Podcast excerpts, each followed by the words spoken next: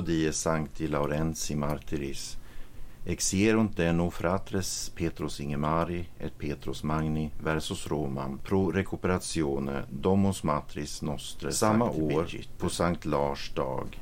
Reste klosterbröderna Peter Ingemarsson och Peder Månsson till Rom för att ta tillbaka den heliga Birgittas hus.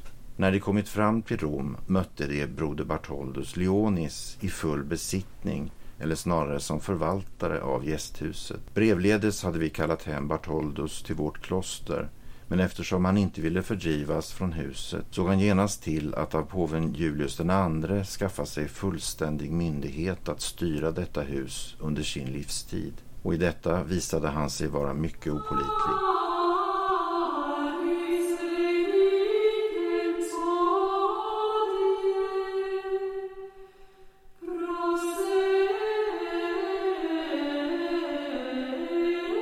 Hej och välkommen till Arkivpodden.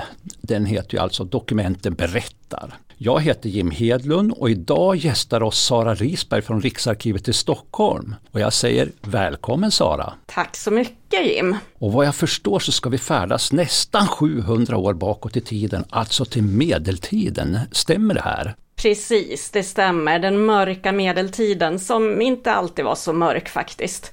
Men vi kommer väl att röra oss från slutet av 1300-talet till början av 1500-talet. Och det kommer att handla om tvister och intriger eh, kring det som ibland i alla fall kallades de fem kolonnernas palats. Oh, det här med medeltider och tvister och intriger. Och just det här kring ägande och mark och fastigheter. Det här är ju faktiskt högaktuella ämnen än idag. Media älskar ju att rapportera om det här. Men vilket namn, det här namnet, de fem kolonnernas palats. Sara, vad är det här för något? Ja, så kallas huset i två äldre källor. Från 1383 och 1395.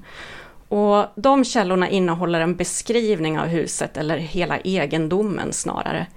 Den beskrivningen, det är väldigt kul att ha med sig när man är vid huset idag. Att försöka tänka sig in i hur det såg ut under medeltiden. Men du, det här huset finns alltså kvar? Ja, absolut. Det är Birgitta systrar som driver det och man kan till och med bo där och äta där och förstås delta i gudstjänster. Ehm, bland annat Svenska kyrkan i Rom eh, ordnar gudstjänster där. Och man kan också få visningar av delar av huset och till exempel få se det rum som man menar att Birgitta dog i. Men Sara, berätta kort om heliga Birgitta och så det här Birgitta systrar, jag vill höra lite. Mm. Ja, Birgitta hon föddes 1303 och var dotter till Birger Persson som var en riktig höjdare och tillhörde den svenska eliten. Han var riddare, riksråd och lagman i Uppland. Och Birgitta hon gifte sig med en annan riktig höjdare, Ulf Gudmarsson, som också var riddare och lagman. Eh, lagman, alltså ett slags domare kan man säga. Tillsammans så fick Ulf och Birgitta åtta barn och de reste också på pilgrimsfärder tillsammans, alltså besökte heliga platser. Först till eh, Nidaros, alltså Trondheim, och senare till Santiago de Compostela i Spanien. En av de saker som var speciellt med Birgitta var att hon redan som ung såg syner, bland annat av jungfru Maria och eh, på vägen hem från Santiago 1341 eller 42, då hade hon faktiskt en syn eller en uppenbarelse där hon såg just det här huset i Rom som den plats där hon skulle dö. Uppenbarelserna de blev med tiden allt fler och bland dem så finns en klosterregel. Och Birgitta kom alltså att grunda en ny klosterorden för både nunnor och munkar. Eller systrar och bröder som vi brukar säga. Och i ett kloster så skulle det finnas en avdelning med 60 systrar, Birgittinsystrar alltså, och en avdelning med 25 bröder. Det första Birgittinklostret det grundades i Vadstena och invigdes 1384. Efter att Birgitta hade blivit änka reste hon till Rom 1349 och där kom hon alltså sen att bo resten av sitt liv i över 20 år. Och från 1354 bodde hon i det hus som det ska handla om idag. Hur kommer det sig att de blev så intresserade av just det här eh, huset? Ja, jag personligen firar faktiskt 25 år i år med det här huset. 1997 så skulle jag skriva min D-uppsats i latin eh, och eh, min handledare gav mig som uppgift att göra en utgåva av två brev som hade skrivits i Birgittahuset 1510 och 1513. Den här uppsatsen fick heta Rapporter och råd från Rom och breven skrevs av Peder Månsson som vi hörde skickades till Rom av Vadstena kloster. Och eh, i de här breven så beskriver han den strid han utkämpade om huset med lömske broder Barthold. Ja, i alla fall så under mitt yrkesliv så har jag gång på gång återkommit till just Peder och Birgitta-huset. Och på ett sätt kan man nog säga att Peder och huset gjorde att jag började forskarutbildningen i latin och, och sen disputerade 2003. Mm.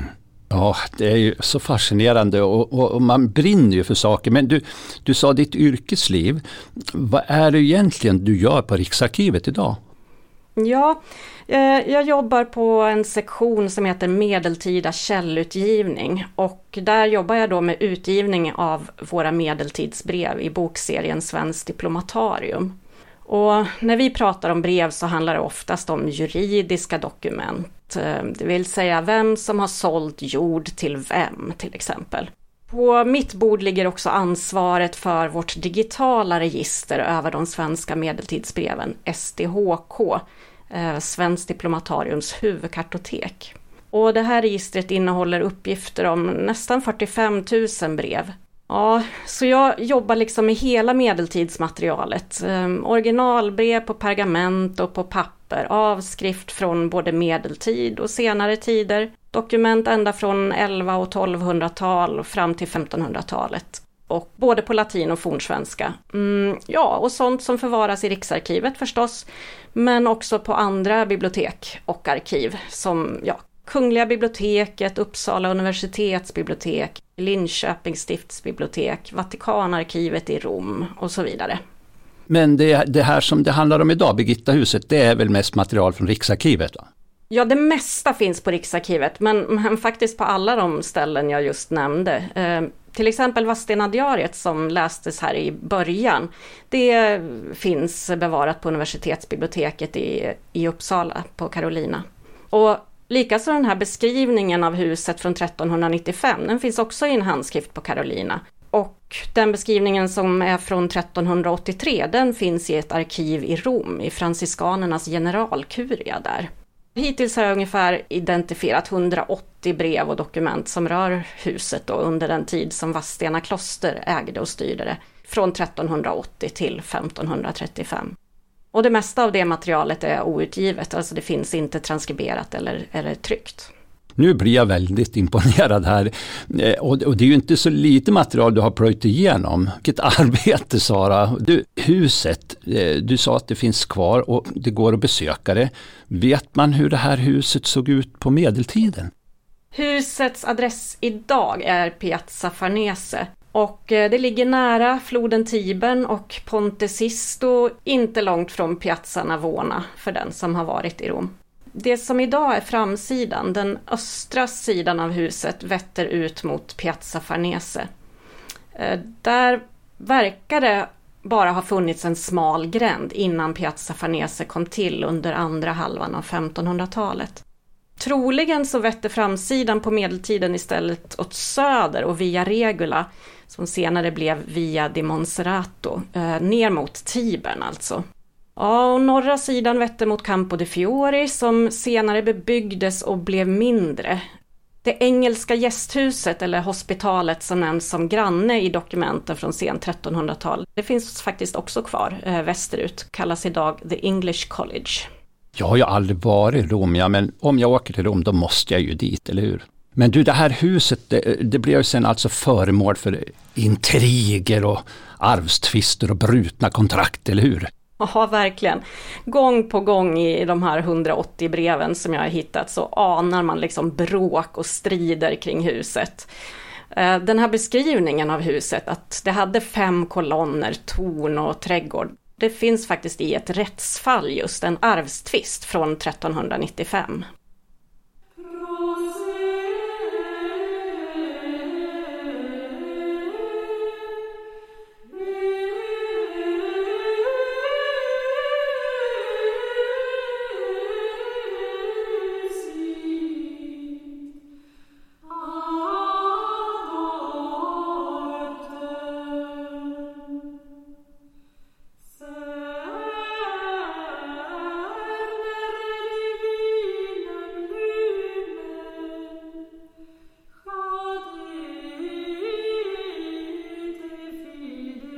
Här arvtvisten, vad, vad var bakgrunden till den? Ja, anledningen till att Birgitta kunde flytta in här 1354 var att det var en väninna till henne som ägde huset.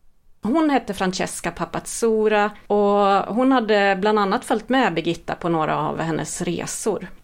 När man sen från 1379 och 1380-talet höll på med att göra Birgitta till helgon, eh, hennes kanonisationsprocess, då var Francesca en av de som vittnade om Birgittas helighet och hennes underverk.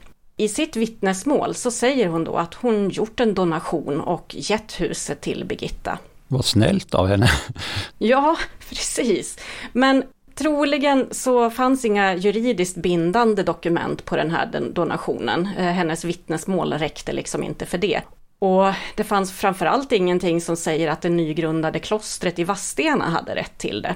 Så första gången, så vitt jag har hittat hittills då, som Vadstena kloster verkar omtala huset som sitt ansvar, är i ett brev från 1381.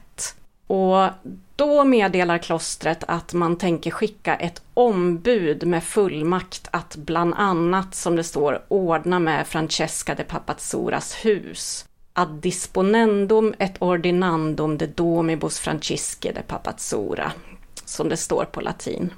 Mm. Eh, jag gissar ju att det här ordnandet handlar om att få till en officiell juridiskt bindande donation. År 1382 så skickades klostrets manlige ledare, generalkonfessorn Magnus Petri, till Rom. Och den 8 januari 1383 överlämnades huset formellt till honom då som klostrets ombud. Jaha, ja men då borde väl egentligen allt ha varit frid och fröjd då? Ja, man kan ju tycka det, men Francesca hon dog 1385 eller senast 1386.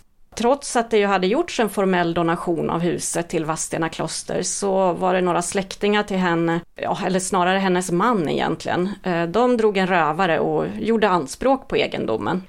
Jag vet inte, man kanske tänkte att några svenskar uppe i norr inte borde vara något problem, vad vet jag. Men, men Vadstena tänkte då inte gå miste om det här huset och det blev en ägorättslig tvist i domstol som höll på mellan den 15 februari och 14 april 1395.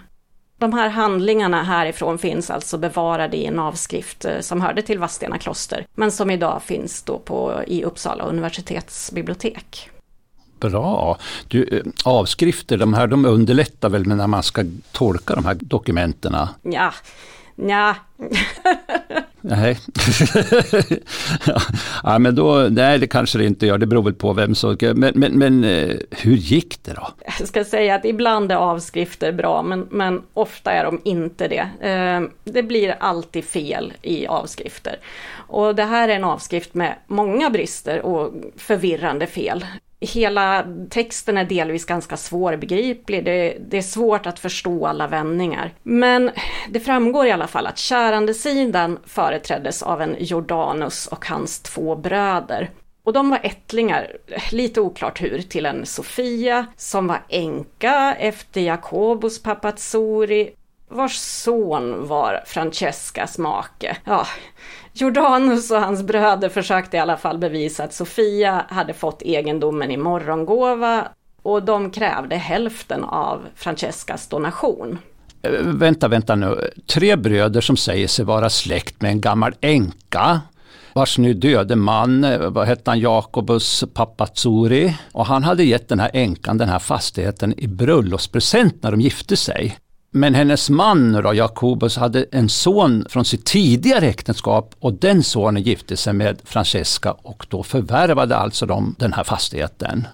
Men ändå senare när hon blev äldre, alltså Francesca, så eh, gav hon det här till Birgitta och hennes klosterorden. Liten soppa det här tycker jag.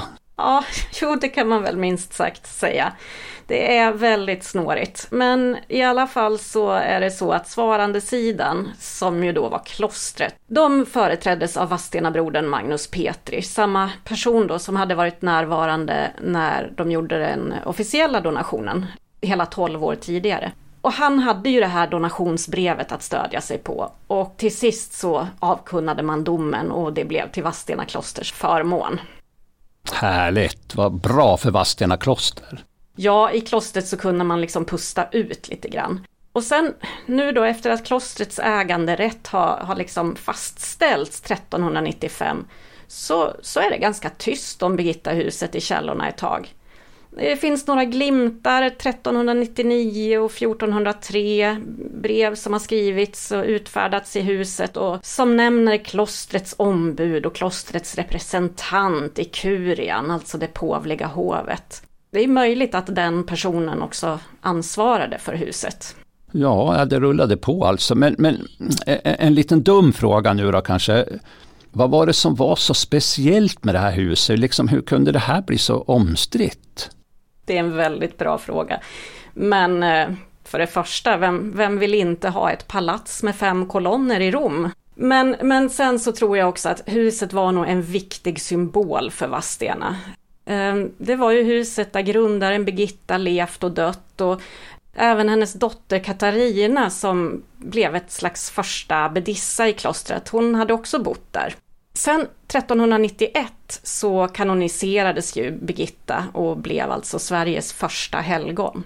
Då tror jag att hon blev kanske ännu viktigare även för hela riket, Sverige och kyrkan i Sverige. Första bevarade brevet som tyder på att det, att det kan ha varit så, att huset var betydelsefullt även för andra i Sverige än, än Vadstena kloster, det är daterat 1406. Då beslutade nämligen ärkebiskopen att alla socknar i Sverige skulle bidra med en summa för Birgittahusets underhåll. Enligt uppgift då i det här brevet så behövde man bland annat åtgärda vattenläckor. Okej, lät inte så trevligt. I det här brevet så uttrycks faktiskt också ett syfte för huset. Det skulle ta emot alla pilgrimer, särskilt fattiga, som kom till Rom från Sverige. Så kyrkan i Sverige ansåg då alltså att Vadstena klosters egendom i Rom var, var en tillgång värd att hjälpa till att bevara kan man tänka. Det fungerar alltså som ett gästhus för pilgrimer från Norden? Men... Ja, åtminstone delvis. Det var ett ställe där man kunde bo några nätter och få lite mat men medan man gjorde vad man skulle i Rom. Eh, det här med pilgrimsfärder, vad är egentligen syftet med sådana? Hur, hur kunde de där färderna gå till? Ja, en pilgrimsfärd eller pilgrimsvandring var, det var liksom ett självklart inslag i det medeltida fromhetslivet kan man säga. En, en form av andakt. Ordet pilgrim kommer av latinets peregrinor som egentligen betyder att vara på främmande plats, att resa runt. Och latinets peregrinus betyder i grunden främling eller utländsk. Längre pilgrimsresor gjorde man ofta i grupp. Det var ju liksom säkrare att vara många tillsammans på, på vägen än att resa ensam. Och målet var heliga platser, ofta heliga personers gravar, som till exempel apostlarnas gravar. Men det kunde också vara platser där något under hade skett. Ibland så kunde en person som syndat få i uppdrag av sin biktfar att göra en pilgrimsresa som, som botgöring till exempel. Men det här Birgittahuset nu var det alltså nedslitet och behövde renoveras med andra ord? ja, så förutom det här med återkommande tvister och bråk eh, är också behov av renovering ett återkommande ämne i breven som rör Birgittahuset. Det handlar om tak som läcker, översvämningar, dåliga dörrar, dåliga trappor. Ja, jag tror alla husägare kan känna igen sig. Plötsligt måste man liksom snabbt åtgärda något. Och från 1409 och 1412 så finns det flera brev om att samla in bidrag till huset. Och vid det laget så sägs huset till och med ha varit fallfärdigt och saknat sängar, linne och annan utrustning som tydligen då tidigare hade funnits i överflöd. Och där framgår det också att man inte längre kunde försörja det som man kallar husets beskyddare och styresman. Och det tänker jag är en formulering som tyder på att det fanns liksom en särskilt utsedd person som tog hand om huset. Mm, någon slags vaktmästare? Ja, vaktmästare, kanske snarare föreståndare som, som såg till i så fall att anställa eller betala en vaktmästare kanske. En person som skötte ekonomin och, och som tog hand om de gäster som kom. Men föreståndaren fick också med tiden, ja, från 1420 och 1430-talet, fler och finare uppgifter än att vara en enkel värdshusvärd.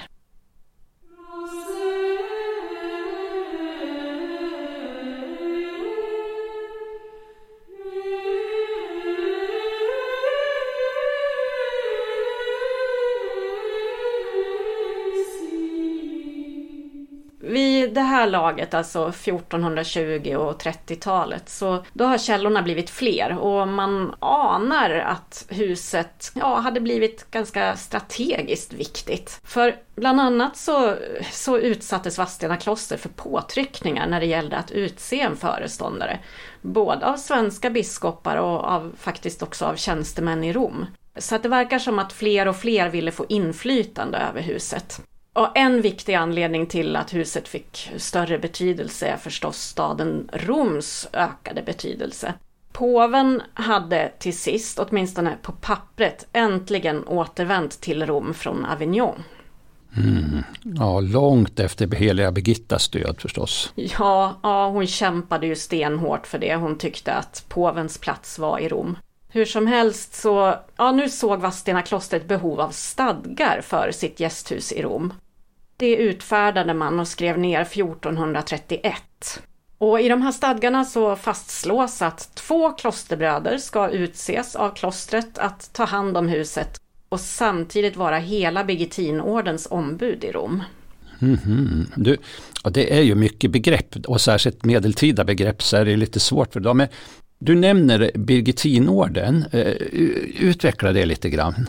Birgittinorden är alltså den klosterorden som Birgitta grundade och eh, det första klostret blev just det i Vadstena.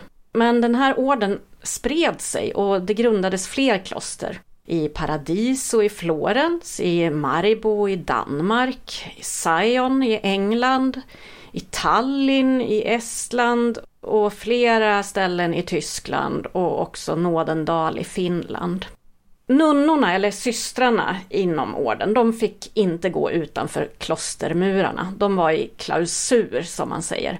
Men bröderna, de var lite friare och kunde resa. Och det gjorde de också, bland annat till Rom. Jajamän. Och alla Birgittinbröder, det vill säga inte bara bröder från Vadstena och Sverige, de skulle anmäla sig i huset när de kom till Rom. Och de hade också rätt att få mat och husrum där. Men eh, det var alltså inte bara Birgittinbröder som man skulle ta emot i huset, utan också pilgrimer då från Sverige. Och enligt stadgarna så skulle man erbjuda de här pilgrimerna vin och bröd i tre dagar, rum eller sängplats i en vecka. Men det står också att rika pilgrimer, de skulle betala för maten. Det här låter ju som ett väldigt sympatiskt system tycker jag. Men, men Sara, det här med att föreståndaren blev mer än en värdshusvärd, Ja, jo, men det var ju många pilgrimer som reste till Rom och det fanns faktiskt ett system där för att ta emot dem. På 1420-talet så fanns ett antal präster utplacerade, stationerade i de större kyrkorna i Rom för att kunna ta emot bikt från pilgrimerna och ge dem absolution eller syndaförlåtelse då, på pilgrimernas eget modersmål. Mhm, okej, okej. Ja, de kallades mindre penitentiarier. Eh, penitens har ju med botgöring att göra. Och det fanns tolv sådana här mindre penitentiarier för tolv olika språk eller språkgrupper. Eh, och en av de här tolv mindre penitentiarierna skulle vara skandinavisk och alltså kunna ta hand om pilgrimer från de nordiska länderna. 1425 så blev en dansk präst den sista skandinaviska mindre penitentiarien, som alltså förstod och talade de nordiska pilgrimernas språk. Men tio år senare, i oktober 1435, så bestämde påven att antalet mindre penitentiarier skulle minskas från 12 till 11. Och han uteslöt då platsen för Norden. Men de nordiska pilgrimerna lämnades inte utan hjälp för det. Eh, för att ett halvår innan påven fattade det här beslutet så beviljade han en supplik, en böneskrift av eh, Birger Gunnarsson som då var föreståndare för Birgittahuset. Och han, Birger Gunnarsson och hans efterföljande föreståndare för huset, de fick nu rätt att höra bikt och ge absolution åt nordiska pilgrimer. Det vill säga precis samma rättigheter som mindre penitentiarierna hade. Ja, det innebär att Birgittahusets föreståndare hädanefter kunde fylla en skandinavisk mindre penitentiaries funktion. Och därför så kunde man reducera antalet till 11 då.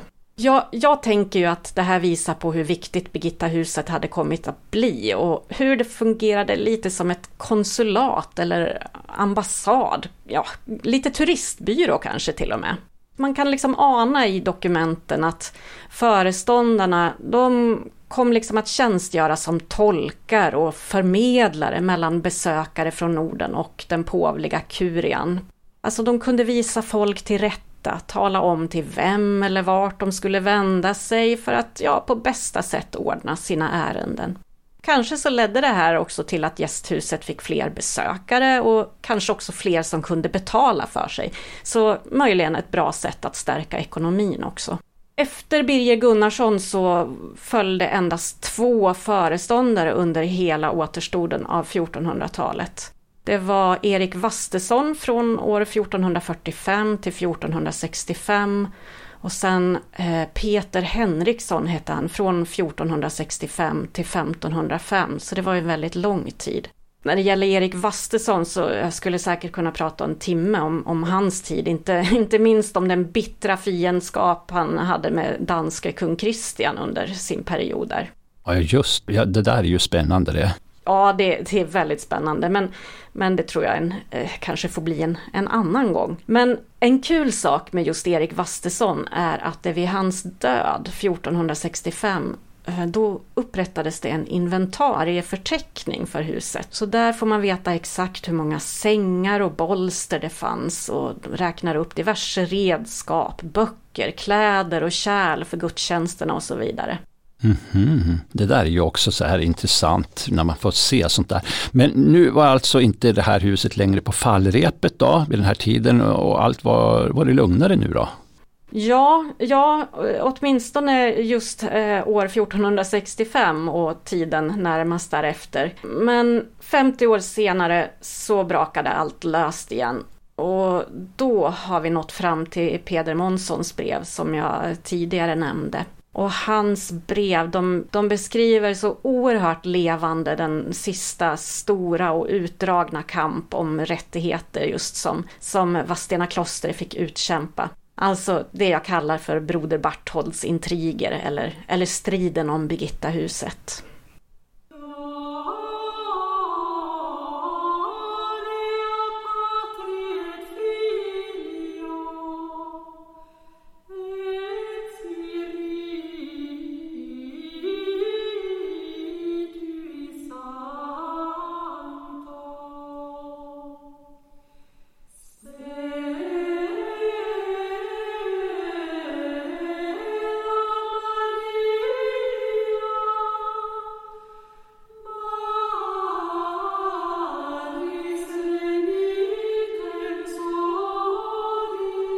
Så i striden och intrigerna, få höra. Ja, föreståndaren Peter Henriksson, han dog på sin post 1505.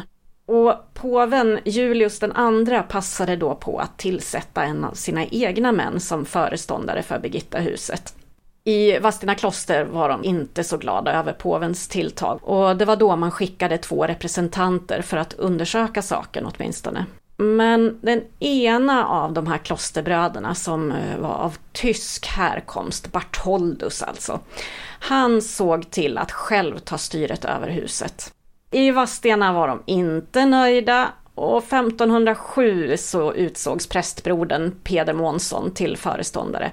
Och det är nog från hans tid vi har mest information kring huset, framförallt tack vare hans brev som ofta är väldigt personliga, som han skrev då hem till Vadstena kloster. Nu blev det alltså en, en, den här konflikten då mellan Barthold och, och Peder Månsson. Ja, precis. I augusti 1508 så lämnade Peder Månsson Vadstena. Och efter tre månaders resa kom han fram till Rom den 8 november. En månad senare, den 7 december 1508, så skriver han till Vadstena och beskriver resan genom Europa. Och det är väldigt roligt att få den här beskrivningen. Eh, vilken väg de har tagit och hur de har besökt flera birgitinkloster. Eh, Maribo i Danmark, Marienvolde vid Lübeck, Mariemaj i närheten av Augsburg i Bayern och sen eh, slutligen Paradiso i Florens innan man ja, tog den sista etappen då från Florens till Rom. Men sen fick han nog väldigt fullt upp, för det är först ett och ett halvt år senare, i april 1510, som han skriver till Vadstena kloster och berättar om allt som hände under den första tiden i Rom. Herregud, ja. Det här med tidsperspektiv, det har ju ändrats lite från medeltiden till idag. Ja, precis. Man får inte svar med vändande mejl, liksom, utan det, det, det tog lite tid. Men Peders tid i huset, när han kom så vidtog en tid av bråk och stridigheter kring det här eftertraktade huset. Broder Barthold, han skulle avsättas, men till klostrets och eh, Peders förskräckelse så tänkte Barthold varken lämna Birgitta-huset eller Rom. Han, Barthold alltså, hade dragit på sig skulder och eh, Peder pressades nu för att, huset skulle liksom betala Bartholds skulder. Så man kom överens om att Barthold skulle få stanna och som Peder skriver behålla styret som en av oss. Eh, och det här är lite kul för att här får man liksom en inblick i att det fanns ett fungerande banksystem. Peder skriver Demum veniente littera cambi post nos per bankum super illis centum rinensibus volmis depositet med de hundra renska gyllen som satts in i Stockholm tog vi ut 68,5 kammardukater i guld från Fuggers bank. Och eftersom så mycket gott hade sagts oss om Bartholdus av flera olika trovärdiga personer överlämnade vi hela summan till honom. Et tandem virus, quod occultum dio tenuit, valenter evomuit, dicens sibi esse ad tempus vite sue, de hospitali sancte Birgitte, per papam Julium esse provisum, Slutligen spydde han ut det gift som han länge hållit dolt och sa att påven gett honom föreståndarskapet på livstid. Han spydde alltså ut det här giftet. Vilka, vilka vassa kommentarer! Ja, och jag tror ju att notisen i Vadstena-diariet som vi hörde i inledningen om att Barthold visade sig vara opolitlig. Jag tror att den notisen bygger på Peders brev. För Barthold, han vägrade alltså ge sig av. Och inte nog med det. Strax därpå så blev Peder ordentligt sjuk, hög feber. Ja, man kan tycka att han borde ha vetat bättre, men han överlämnade till Barthold de värdeföremål som han fått med sig från Vadstena. De här värdföremålen skulle egentligen användas för kanonisationen av Katarina, heliga Birgittas dotter. För ända sedan 1460-talet så hade man försökt få till en helgonförklaring, en kanonisation av, av henne, av Katarina. Och i det sammanhanget så, så var Birgittahuset lite av ett nav. Och det var kostsamt att få till en helgonförklaring så minsta guldring var av betydelse förstås. Och när Peder hade blivit frisk igen så vägrade förstås Barthold att återlämna värdesakerna. Givetvis, vilken skurk han var den där Bertold. Det här är ju nästan som man skulle vilja se det här på film faktiskt. Ja, precis. Och han fortsatte sina intriger också, Bertold. På hösten 1509 så råkade Peder göra en upptäckt i påvekuriens register. Eh, register där man gjorde avskrifter av inkommande och utgående brev här upptäckte nu Peder att broder Barthold hade ansökt om att få ta över Birgittahuset. Och Peder konfronterade honom och Barthold lovade att inte göra om det. Han gjorde det under sådana eder och besvärjelser att håret reste sig på mitt huvud av att höra dem, som Peder skriver. ja, men eh, Barthold förstås, han var väl ingen man kunde lita på? Nej, nej, precis som det står i Vadstena-diariet. Barthold svor falskt för att vinna tid. Och när Peder än en gång hittade brev från Barthold i registren så bad han till sist om hjälp. Och han försökte, eller ja, han lyckades övertyga en av tjänstemännen i kurian som hette Latinus de Massa att ordna en fullmakt rörande huset. Men istället för ett lugnt överlämnande av föreståndarskapet så blev det bråk. Och Barthold han gick till och med så långt att han kallade in fyra beväpnade soldater som kastade ut Latinus. Oj, oj, oj. Ja, alltså det, man kan se det där framför sig. Det var mycket åskådare som samlades i det där tumultet. Och Peder han skriver Ett intertot solus stans cepi vacillare quid vacturus essem ne forte verberibus irroverent in me. När jag stod där ensam mitt ibland så många började jag undra vad jag skulle göra för att de inte skulle kasta sig över mig med knytnävarna. Så han fortsätter Exivi ad sanctum Laurentium ad horam, donec ab invicem separarentur, quia vinum appartabatur ibi ad omnes astantes. Jag gick iväg till San Lorenzo för att be i väntan på att folkmassan skulle skingra sig. Och det skedde först då vin serverades till alla som stod där. Jaha, lite vin fick ner pulsen på dem. ja, ja, precis. På kvällen så vågade sig Peder tillbaka till huset till sist. Men Bartold han vägrade släppa in honom och sa istället åt honom att han skulle skriva ner vad han hade för ägodelar i sitt rum. Peder skriver men jag hade inget där förutom mitt breviarium som jag bad att få för att kunna läsa Tidegärden. Och det gick Barthold med på, men han kastade ut boken genom ett fönster åt honom ner på gatan. Sen så fick Peder ge sig av.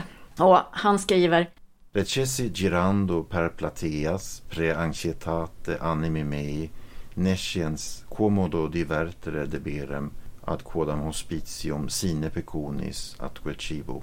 Jag vandrade ängsligt runt i gränderna och visste inte hur jag utan pengar skulle bära mig åt för att få mat och husrum. Av en slump så steg han in på ett värdshus där han stötte ihop med en svensk präst, en kanik från Strängnäs, Lars Andersson, eller Laurentius André på latin. Och med hjälp av honom så kunde Peder stanna där i fem veckor. Det är ju liksom både målande och väldigt spännande det här, vilka skildringar. Ja, det är väldigt levande. Barthold var alltså fortfarande kvar i huset och Peder som tänkte på Birgittinordens, på Vadstena klosters och Birgittahusets rykte, han gick med på att stanna tillsammans med Barthold tills man hade rapporterat till Vadstena och fått råd därifrån. Ja, ja. Men hur, hur gick det här då? Ja, tyvärr så finns ju inget svar från klostret bevarat. Men det vi vet är att från 1511 så finns ett brev bevarat från en annan svensk, Johannes Magni från Skänninge. Han skriver att han hade hjälpt Peder att få ett lån för att använda i en process mot Barthold. Det, ja, det, den här processen påbörjades och i slutet av 1511 så nådde man en eh, uppgörelse. Mot en rejäl årlig summa pengar så gick Barthold med på att lämna huset och Rom. Där fick han. ja, där fick han. Men eh, problemen slutade inte här för Peder. Johannes Magni från Skänninge, eh, som hade hjälpt till med ett lån, han gjorde nu själv anspråk på huset och skrev till klostret för att erbjuda sig själv som föreståndare. Och medan klostrets svar inväntades så fortsatte Johannes att bo i huset, men han betalade i alla fall för sitt uppehälle veckovis. Och Peder skriver i juni 1513 om det här. Utrum intendit soan litem cum tempore prosequi deet super domo hospitali inceptam penitus ignoro, ego autem super custodiam vigilabo. Huruvida han med tiden tänker fortsätta den tvist han påbörjat om gästhuset vet jag ingenting om. Men jag ska hålla uppsikt över det. Oj, oj, oj. Ja, så nu blev det tvister igen nu då? Nej, den här tvisten verkar aldrig ha återupptagits faktiskt. Och efter flera år av bråk så var nu Peder till sist i ensam och ohotad besittning av huset. Och därefter kunde han i lite mer lugn och ro ägna sig åt studier och författande innan han till sist kallades hem till Sverige år 1524 och då blev han biskop i Västerås. Mm. Äntligen, säger man väl. Och medeltiden börjar gå mot sitt slut. Ja, den gör ju liksom det. Så ja, jag hoppas ju med de här nedslagen i 1300-tal, 1400-tal och 1500-tal som vi gjort, att jag har kunnat ge en liten inblick i hur, hur viktigt Birgittahuset var. Inte bara för Vadstena kloster och för birgittinerna, utan också för andra som reste till Rom från de nordiska länderna. Sara, vilken intressant och spännande berättelse. Jag själv, jag blir riktigt sugen på att resa, det är faktiskt en resa till Rom och jag skulle absolut då ska jag väl besöka det här huset, eller hur? Mm, ja, absolut, det ska du göra. Ja, det enda som jag känner nu när vi har gått igenom det här, men det känns ju som att folk blir lite besatt av det här huset. ja, man blir lite besatt. Som, som sagt så har jag ända sedan 90-talet själv i min forskning återkommit till huset gång på gång. Det är liksom som att det besitter en alldeles särskild dragningskraft. Och det konstaterade faktiskt redan Peder Månsson själv i ett brev. Så jag kan väl få avsluta med att citera honom. Han säger, med det här huset är det så att den som får det, han släpper det ovilligt. Sara, du, fantastisk. Nu måste jag bara få tacka dig för en jätteintressant poddavsnitt. Men tack själv. Det är, det är, alltid roligt att få berätta om sin forskning. Och med medeltidsbreven så är det ju också så att man får leta efter ledtrådar och små glimtar här och där i olika arkiv och bibliotek, i material från olika tider och, och skrivet på olika språk. Och huset släpper man som sagt ogärna. Ja, men det är väl det här som är charmen? Ja, visst, så är det. Eh, jag ska också tillägga att ehm, om man är intresserad så kan man använda sig av Riksarkivets söktjänst och bläddra lite i det här registret över medeltidsbreven, SDHK, som finns som specialsök på sok.riksarkivet.se SDHK. Mm. Jag repeterar också så att det, det, är alltid bra med repetition. sok.riksarkivet.se SDHK. Strålande! Tack så än en gång så mycket Sara. Tack. Och, och, du är så välkommen återigen. Det ska du veta. Och ni alla som har lyssnat, tack alla som lyssnar på oss och fortsätt följa oss. Och det kommer snart mer intressanta poddar. Så än en gång, tack Sara och eh, nu säger jag bara klart slut från Arkivstudion här i Östersund.